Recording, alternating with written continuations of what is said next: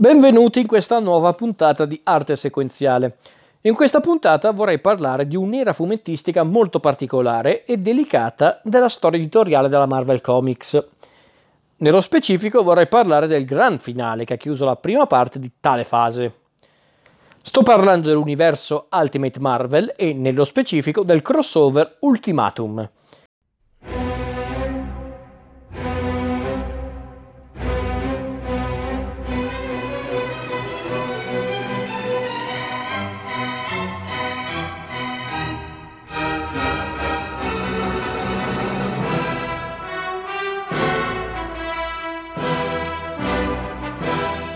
Il max evento che azzerò tale linea editoriale.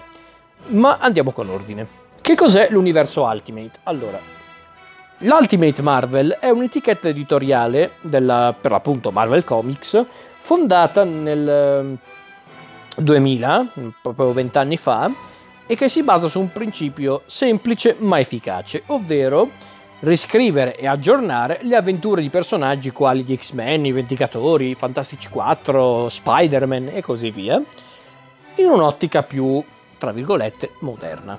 Un'operazione rischiosa, sicuramente, ma che forse all'epoca era necessaria per conferire nuova linfa a un universo fumettistico che aveva certo bisogno di una ventata d'aria fresca e anche un ottimo mezzo per avvicinare nuovi lettori, perché no? E com'è infatti l'universo Ultimate rispetto a quello classico. Cinico, crudele, violento, estremamente politico e in sostanza meno conciliante di quello che abbiamo conosciuto e amato in tanti anni di pubblicazione. Urrà! No, adesso a parte gli scherzi, è sicuramente più estremo, più cupo rispetto all'universo classico, ma di fatto estende la tematica principale delle storie di Stan Lee, di Ditko, di Kirby e compagnia bella, ovvero supereroi con super problemi. E qua che problemi hanno questi supereroi? Non starò certo qui a farvi un'esposizione completa dell'universo Ultimate perché potremmo stare qui per giorni. Poi devo essere onesto, io non posso dire di aver letto ogni singola storia di tale linea editoriale. Ho giusto letto le storie di Ultimates, quella con i Vendicatori o quelle di Spider-Man, qualcune degli X-Men, ma non tutte. Però posso dirvi questo, che se siete quei lettori che hanno problemi ad apprezzare le storie vecchio stile dei primi anni di casa Marvel, sappiate che l'universo Ultimate potrebbe fare per voi. Di fatto le storie e i personaggi presenti in questo universo sono quelle arcinote al pubblico, ma rilette in chiave moderna e anche più adulta, attraverso piccole ma significative modifiche.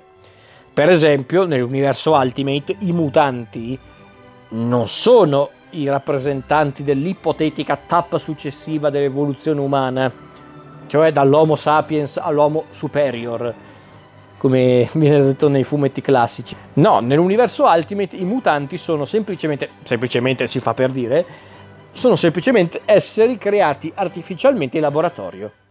Ultimatum rappresenta a tutti gli effetti l'epilogo della fase 1 di tale universo, per poi essere resettato seguendo la più classica e vergognosa tradizione della Marvel Comics, ma vabbè. Che cosa sarà mai quindi l'evento che determinerà un intero universo fumettistico? In sostanza l'Apocalisse, però adesso vi spiego. Stringendo un po' tutte le trame, Ultimatum inizia con un magneto particolarmente addolorato e folle, poiché ha perso apparentemente entrambi i suoi figli, Quicksilver e Scarlet. Il signore del magnetismo perde la testa e fa quello che fanno bene o male tutti gli uomini in lutto, i padri in lutto, ovvero inverte i poli magnetici del pianeta, causa la morte di migliaia di persone e inonda New York con un gigantesco tsunami. Una sciocchezza, come dicevo. A parte gli scherzi, questo prologo particolarmente catastrofico dà inizio a uno scontro senza esclusione di colpi in cui tanti eroi e malvagi lotteranno per la loro sopravvivenza. Alcuni cadranno, altri ne usciranno distrutti fisicamente e interiormente, ma soprattutto il mondo non sarà più lo stesso. Capisco che sentivano il bisogno di chiudere tutto con il botto, ma che cavolo, davvero! Questa è decisamente una nuova forma di sadismo artistico, secondo me, però vabbè, sono punti di vista, immagino. Infatti, in Ultimatum a sconvolgerci non è tanto la rilettura di certi personaggi storici o il fatto che per una volta la loro potrebbe essere una morte davvero definitiva.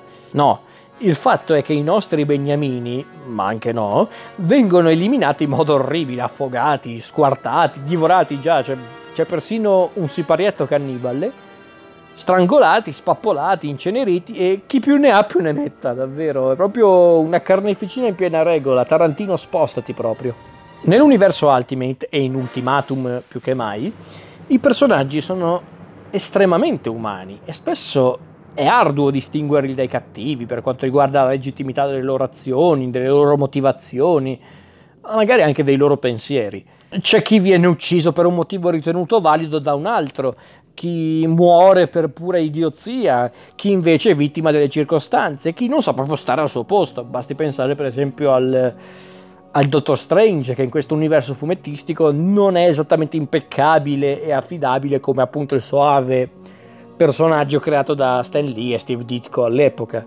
E proprio questo è il punto dell'universo Ultimate, nessuno è al sicuro e nessuno è indispensabile. Allegria, proprio è una visione molto estrema, molto assurda in certi punti dell'universo Marvel come lo conosciamo, come molti conoscono solo grazie ai film, però forse anche quella visione un po' alternativa di tale universo eh, di cui avevamo bisogno. E forse Ultimatum è anche davvero estremo nel voler esprimere questo concetto, però oh, non si può negare che non sia memorabile su quell'aspetto.